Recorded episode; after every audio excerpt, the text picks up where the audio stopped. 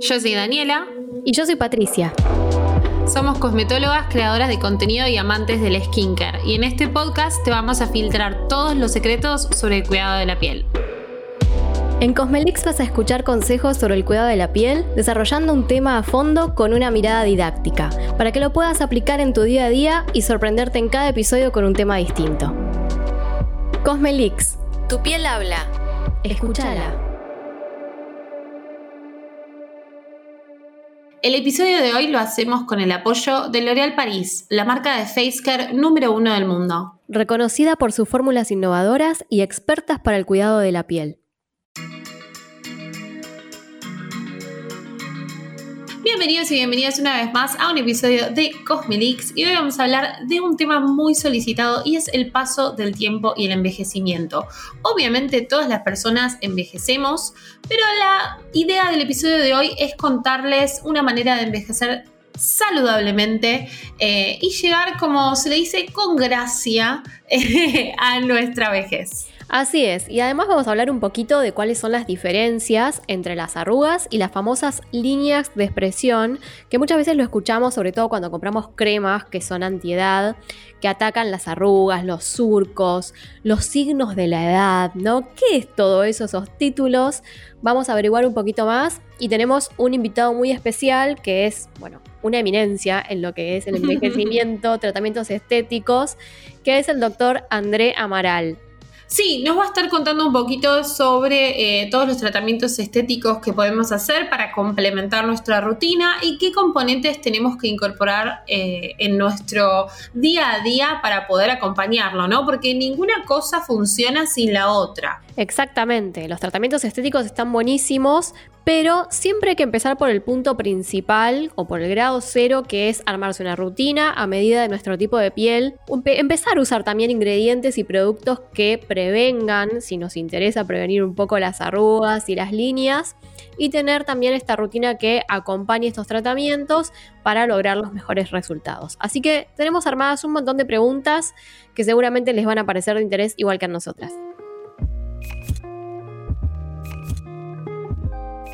Bueno, muy bien entonces, doctor Andrea Amaral, él es médico especialista en medicina estética. Bienvenido, ¿cómo estás? Hola, todo bien, muchas gracias. Siempre un placer poder estar acá y compartir algo con, con todos ustedes, que, que me encanta todo el contenido que producen. Así que un gusto. Bueno, bienvenido André. Entonces vamos al grano. Sabemos que existen varios tipos de arrugas. ¿Puedes contarnos cuáles son las diferencias entre lo que llamamos arrugas estáticas, dinámicas, líneas de expresión, surcos, así como un, breve resumen? Eh, nosotros lo que hacemos en estética es tratar de dividirlas en arrugas estáticas y dinámicas, ¿está? Las dinámicas son las que vemos cuando hacemos la contracción de la musculatura, o sea, en la mímica, cuando uno sonreí, se nos forman las patitas de gallo, cuando te enojas, se te forma esa del entrecejo, del, del, bravito, del enojado, y cuando sorprende, las arruguitas en la frente. Y también podemos ver esa contracción en otras partes del cuerpo, por ejemplo, eh, perdón, en el mismo rostro podemos ver, por ejemplo, alrededor de la boca, es bastante común las peribucales, ¿está? Entonces, eso sería cuando vemos en movimiento, es una arruga dinámica. A partir del momento que empieza a permanecer ahí ya en reposo, ya decimos que es estática. Entonces, la persona en reposo, sin ninguna contracción, vemos que hay arrugas en la frente o en el entrecejos o la patita de gallo, inclusive en el orbicular, o sea, arriba de la boca, vemos las arruguitas ya todas marcadas. Eso ya es estático. No sé ustedes, pero yo me estoy mirando al espejo ahora mismo y viendo cuál tengo y cuál no. Estoy haciendo la mímica. Tal cual. Siguiendo con la temática, André, te hago una pregunta, porque esto a veces me lo consultan. ¿Hay algunos hábitos que, por ejemplo, influyan en ese tipo de arrugas? Si yo fumo o tomo mucho mate, atención dada porque vos tomas mucho mate. Estoy tomando mate ahora, me siento discriminada. Si yo fumo o tomo mucho mate, succiono mucho la bombilla, ¿Pueden haber más arrugas periorbiculares o no? Eh, sí. Eh, eso favorece, inclusive cuando bloqueamos esa musculatura con eh, la toxina botulínica dificultamos que el paciente tenga esa, esa función de succionar. Pero el tabaquista de por sí va a tener el envejecimiento acelerado, eh, entonces ya va a tener como que muchísimo más marcado que los que toman solamente el mate. Pero podemos en algunas personas ver esas ajuguitas más marcadas por esos hábitos. Claro.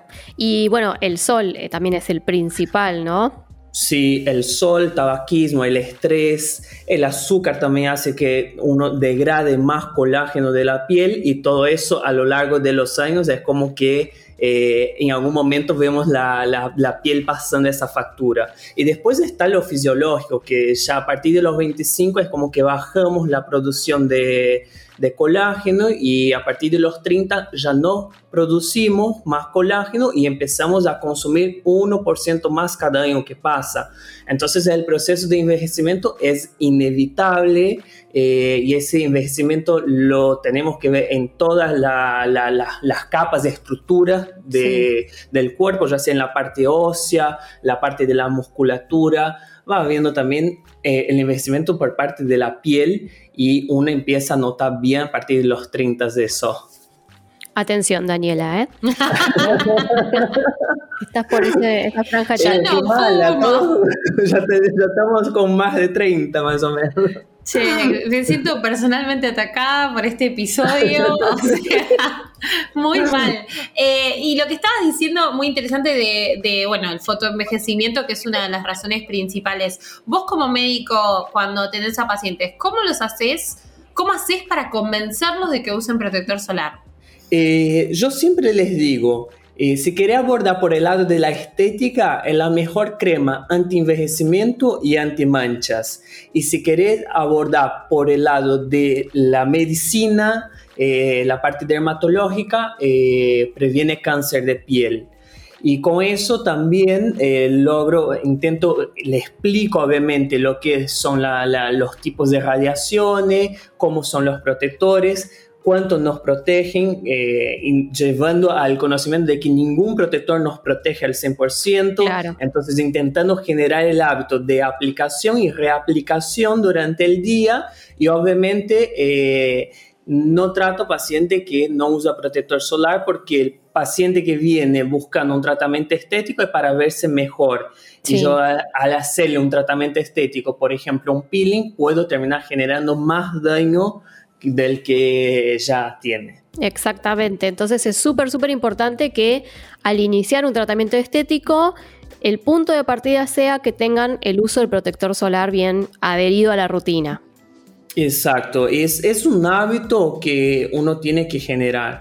Eh, para mí lo básico es la limpieza, hidratación y protección solar. Eso para mí tiene que estar y nosotros siempre tratamos de agregar un renovador dérmico, un ácido para ir mejorando esa calidad de piel. Pero el protector solar tiene que estar sí o sí. Es más, eh, yo creo que, por ejemplo, el paciente que viene y yo le pregunto, ¿te quedó plata para comprarte protector solar? Y me dice que no, anda y comprate protector solar, no haga el tratamiento. Es muy importante esa conciencia. Claro, está buena esa, esa, pregunta porque también te marca un punto y te ayuda a orientarte qué tratamiento vas a poder hacer y cuál no.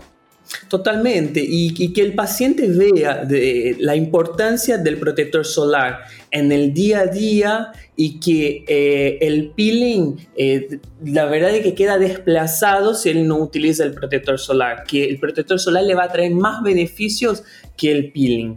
Bueno, y sabemos, André, que sos especialista en Botox, en rellenos y en tratamientos estéticos en general. Pero hablemos un poquito, antes de, ahondar en esto, en cosméticos. Porque la verdad es que, en mi, en mi opinión, vos puedes hacerte todo el Botox que quieras, pero si no tenés una rutina básica, estás como al horno. ¿Qué opinas? Eh, sí, yo opino lo mismo. Yo creo que eh, uno cuando hace la medicina estética tiene que ver el paciente en un todo. Eh, y cuando la piel está bonita, los procedimientos lucen más.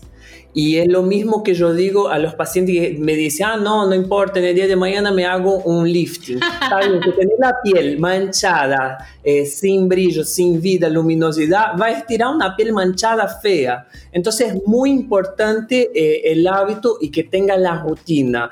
Eso asegura que el paciente tenga eh, mejores beneficios a largo plazo, nos da seguridad en los tratamientos que vamos a hacer en el consultorio y permite también que el paciente prolongue más esos resultados. Entonces es muy importante y es básico una rutina de limpieza, hidratación, protección solar y un renovador dérmico. Tal cual. ¿Y qué ingredientes cosméticos te gustan que están en el mercado que podemos empezar a usar, por ejemplo, a partir de los 25 que es cuando decías que empezamos a, pasar por esta pérdida de colágeno y bueno, y de otras cositas más. Bien, eh, lo primero que tenemos que rescatar, me parece, es que la piel es una barrera de protección y siendo una barrera de protección, ningún cosmético va a tener un efecto eh, como los eh, inyectables o alguna tecnología pero hay muchos eh, cosméticos, mucho, por ejemplo, medicamento, el ácido retinoico, por ejemplo,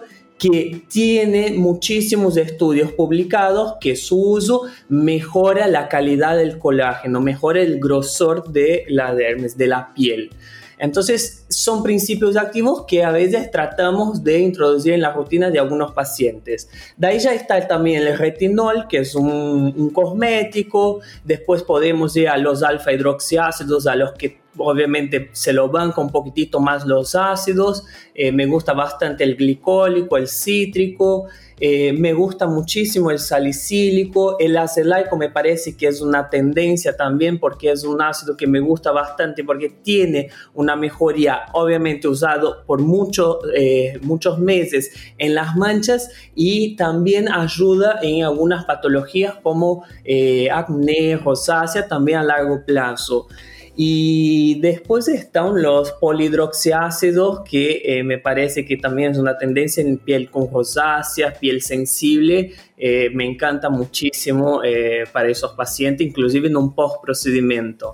Y por ejemplo, para las pieles jóvenes que se están empezando a cuidar, ¿te gusta recomendar, por ejemplo, hidratantes con ácido hialurónico, con vitamina C, digamos, con estos ingredientes que están más de moda? ¿Esos, esos te gustan o también los usas vos? Sí, me gusta. Yo trato siempre de individualizar, ver eh, la necesidad del paciente, eh, el contexto también del paciente que está delante mío, porque eh, no es solamente indicar, yo también tengo que entender el bolsillo de ese paciente, porque si no él sale de acá con montonazos de cosas y no va a poder acceder. Y para mí lo básico es el protector solar. Entonces yo trato de direccionar y, entrar un poquitito, estar un poquitito junto al paciente y tomo tiempo justamente para eso en la consulta. Pero me gusta eh, el, ácido hialurónico, me gusta eh, la niacinamida, me parece que es algo algo que podemos utilizar. Inclusive, eh, te digo, me, me sorprendo ya porque hace como que algunas semanas que en mi rutina eh, en la parte del serum, por ejemplo, escribo DADA 1.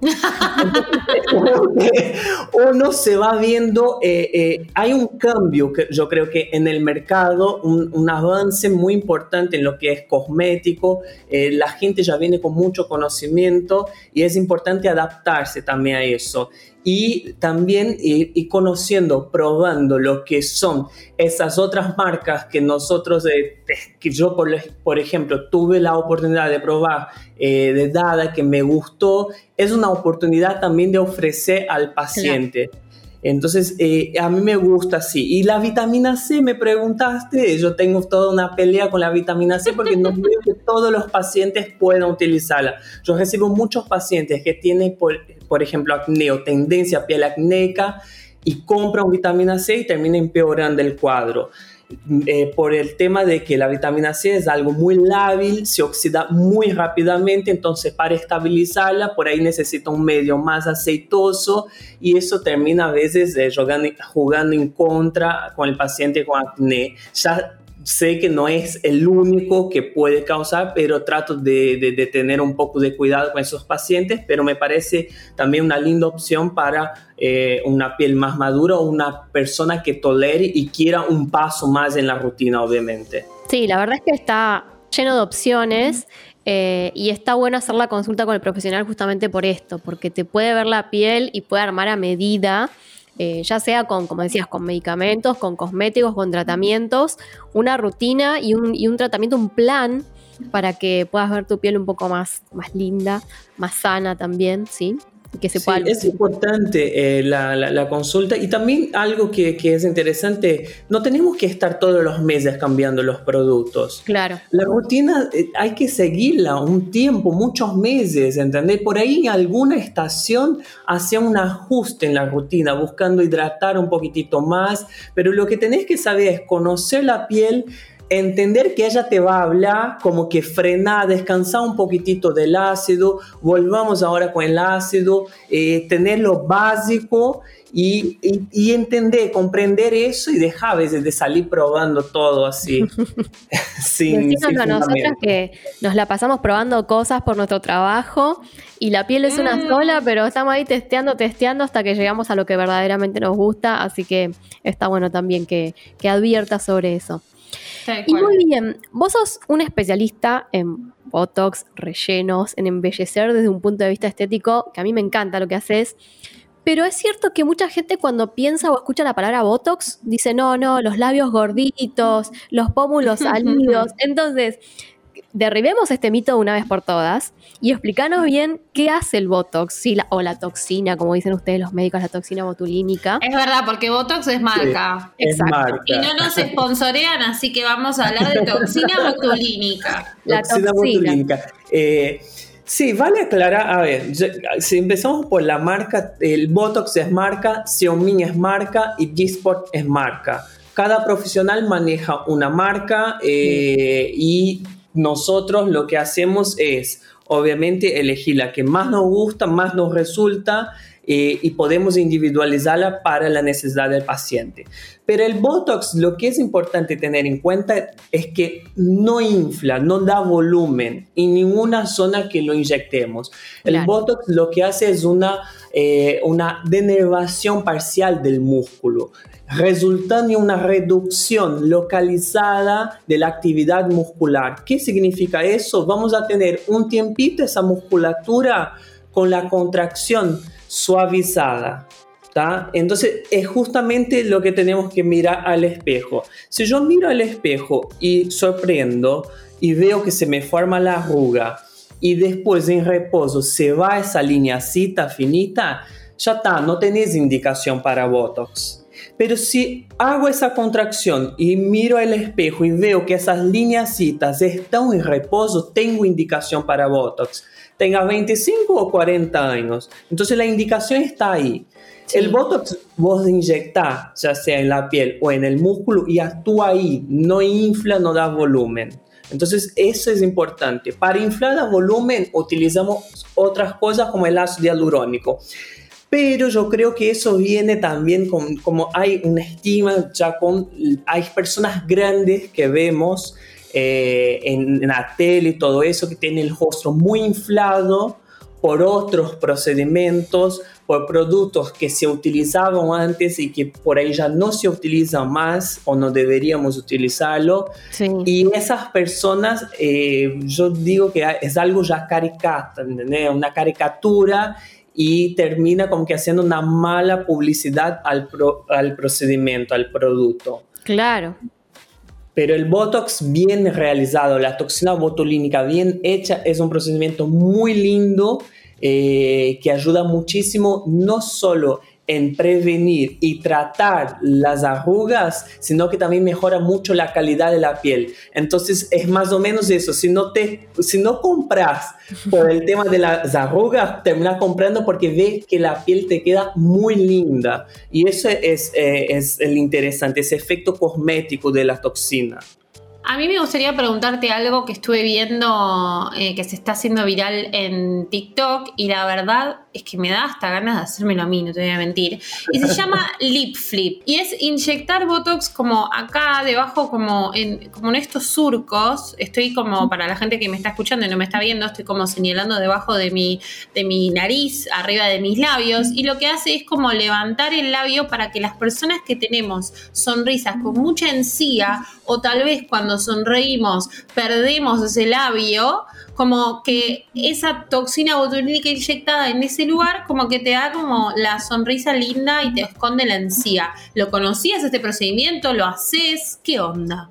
Eh, sí, no, no conocía por ese nombre, pero sí, eh, la toxina nosotros utilizamos eh, en los tres tercios que llamamos, que sería tercio superior, medio, inferior. ¿Qué sería eso?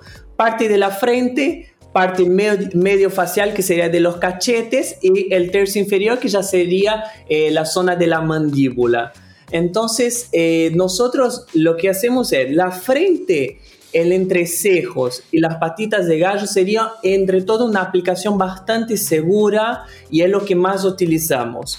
Cuando empezamos a bajar por las patitas de gallo, nosotros ya podemos ahí tocar musculaturas que utilizamos para la mímica o inclusive hacer que esa toxina se difunda a esa musculatura y cambiar la mímica, ¿está bien? Porque esa toxina difundió a los cigomáticos, que son músculos que utilizamos en la mímica. Cuando empiezo a bajar, por ejemplo, ahí donde dijiste, en la lateral de la nariz tenemos el elevador del labio superior. Entonces, cuando yo lo bloqueo, las personas que exponen demasiado la encía, eh, logran como que una eh, suaviza esa contracción, obviamente no va a paralizar porque va a seguir teniendo un movimiento en esa musculatura, pero al, suavizar esa contracción es como que mejora eh, esa moldura de, en los dientes que, que, que hacen los labios. No todos los pacientes tienen indicación, pero cuando hay indicación es muy lindo. Y no es el único tratamiento para la sonrisa gingival. También podemos hacer, porque el Botox, la toxina botulínica, lo que hace es una miomodulación química. Y el ácido hialurónico puede hacer una miomodulación mecánica. ¿Qué sería eso? Inyectar el ácido hialurónico por encima de esa musculatura, dificultando el movimiento de esa musculatura. Entonces, yo logro de esa manera que un bloqueo físico de esa musculatura que es bastante interesante.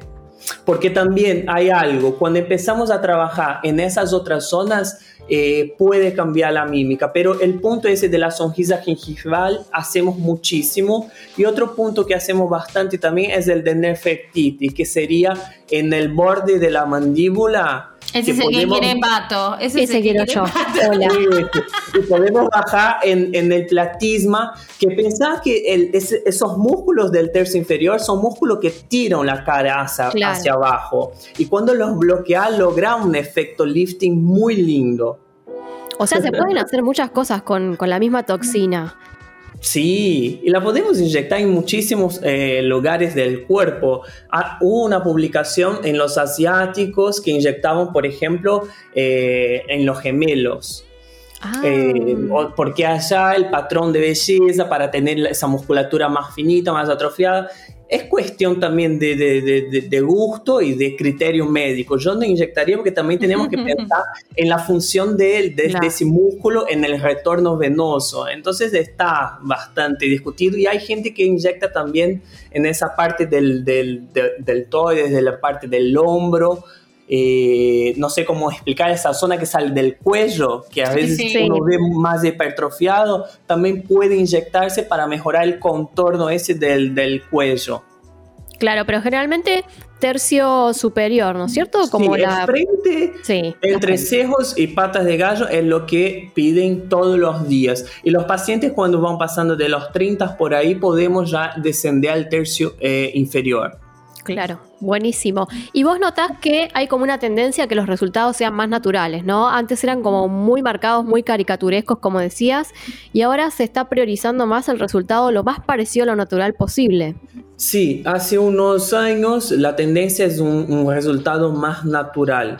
Lo que nosotros vamos viendo es que van dando distintos nombres a eso, eh, baby botox, eh, eh, procedimiento como por ejemplo resultado natural, pero lo que vemos es que la gente pide algo natural y no el efecto planchado de antes. Claro.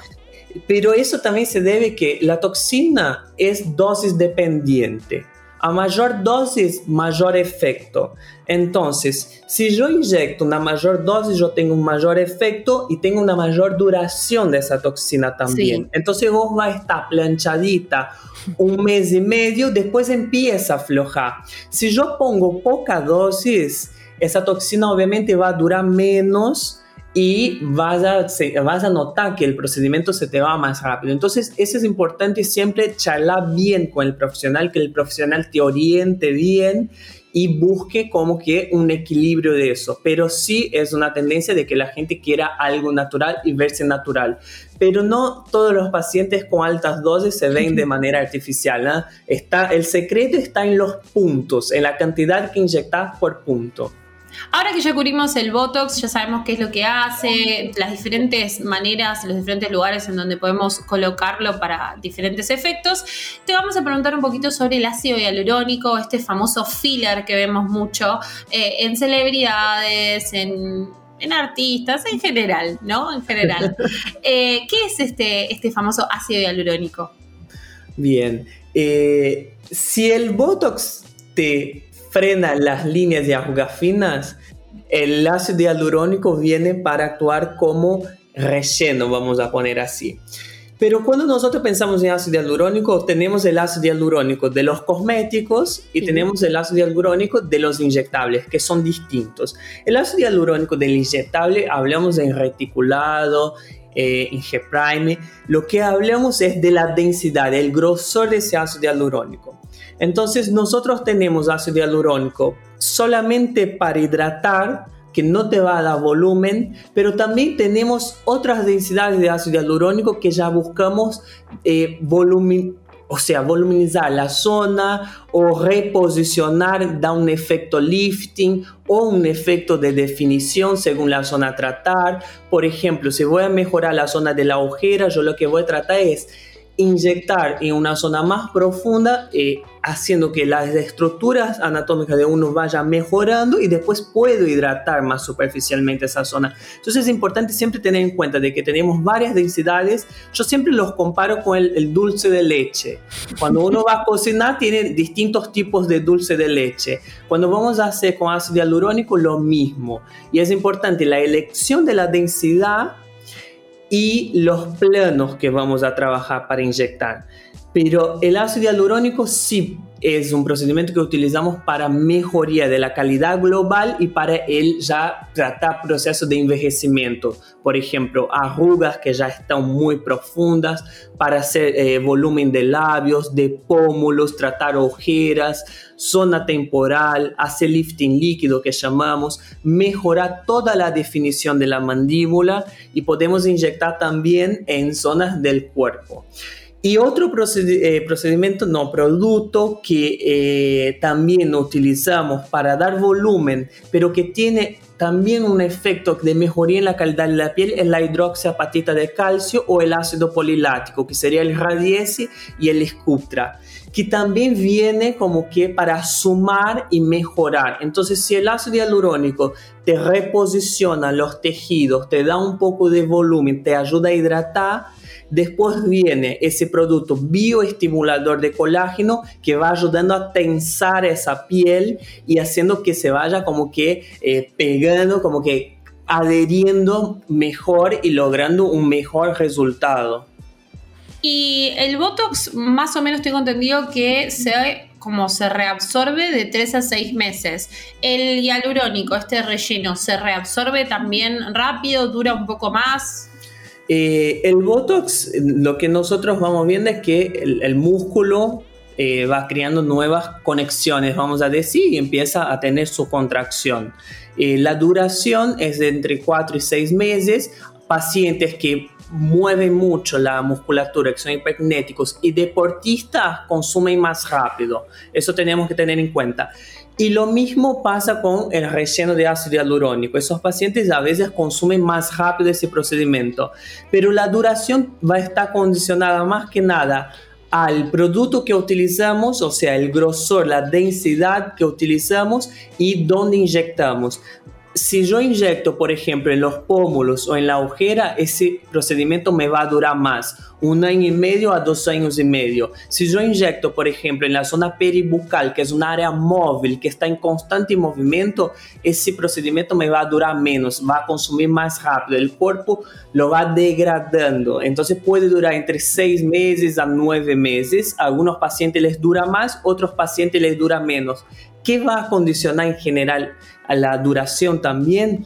la cantidad de que cada uno tiene también de hialuronidasa, que es una enzima que degrada el ácido hialurónico que tenemos en el cuerpo. Y esa enzima es lo que utilizamos para manejar un efecto adverso o un, efecto eh, que uno no le gustó, por ejemplo, indeseado. Es muy importante asegurarse de que siempre te esté inyectando ácido hialurónico. El ácido hialurónico viene con un sticker. Eh, siempre asegúrense eso, porque eso a veces pasa, que la gente consulta y no sabe lo que le inyectaron. Y la gente eh, ya mayor, vamos a decir, eh, que se hizo tratamiento de antes, les pasa muchísimo y generalmente son rostros que están muy inflados, pero que fueron tratados con rellenos permanentes, porque el, bot, el, el, perdón, el ácido hialurónico no es permanente, se va. Pero esa gente muy antigua, vamos a poner así, utilizó en algún momento relleno permanente. Y son esos rostros que vemos hoy en la tele que son hiperinflados. Ese famoso pillow face. Sí, el pillow face vino con el tema del ácido hialurónico, pero fue el, eh, ahí en la alfombra roja que pasó que eh, ese ácido hialurónico va degradándose en el tiempo.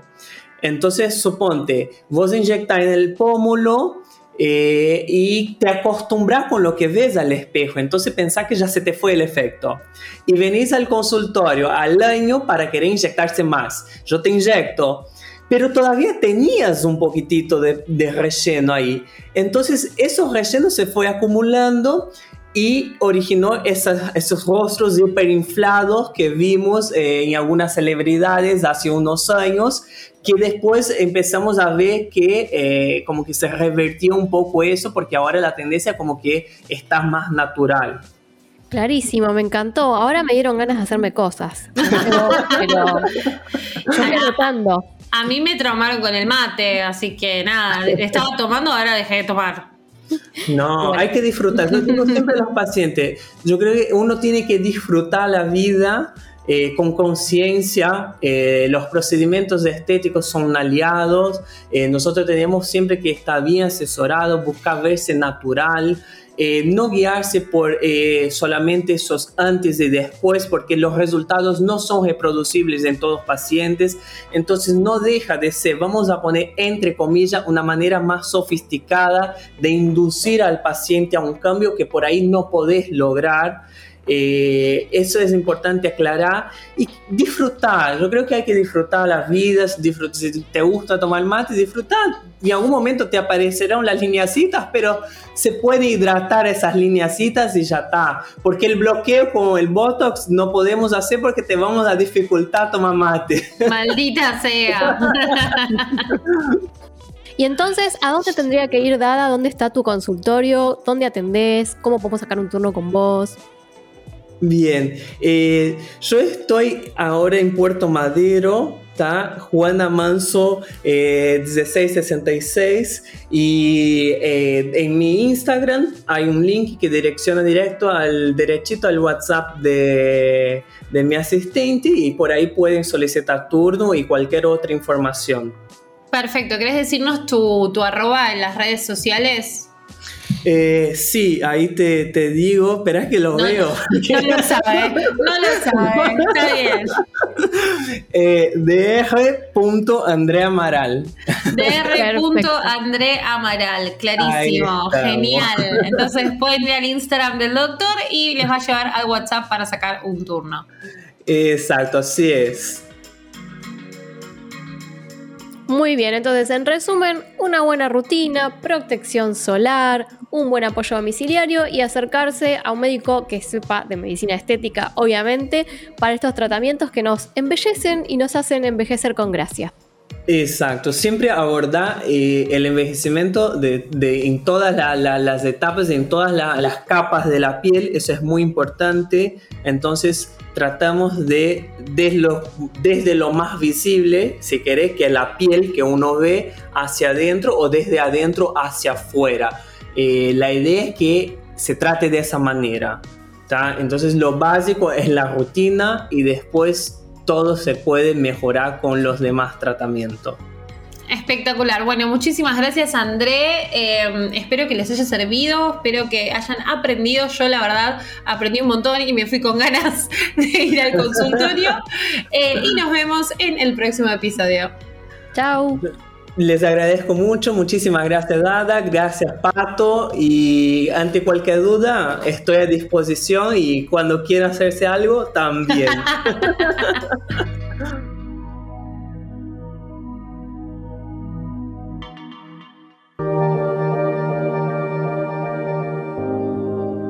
Es un podcast creado por Daniela López y Patricia Fernández, producido junto a Posta.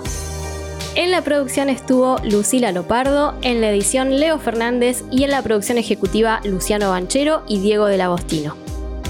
Seguinos en Spotify y escucha un nuevo episodio cada 15 días. También nos encontrás en Apple Podcasts, Google Podcasts, Deezer y en todas las aplicaciones de podcast.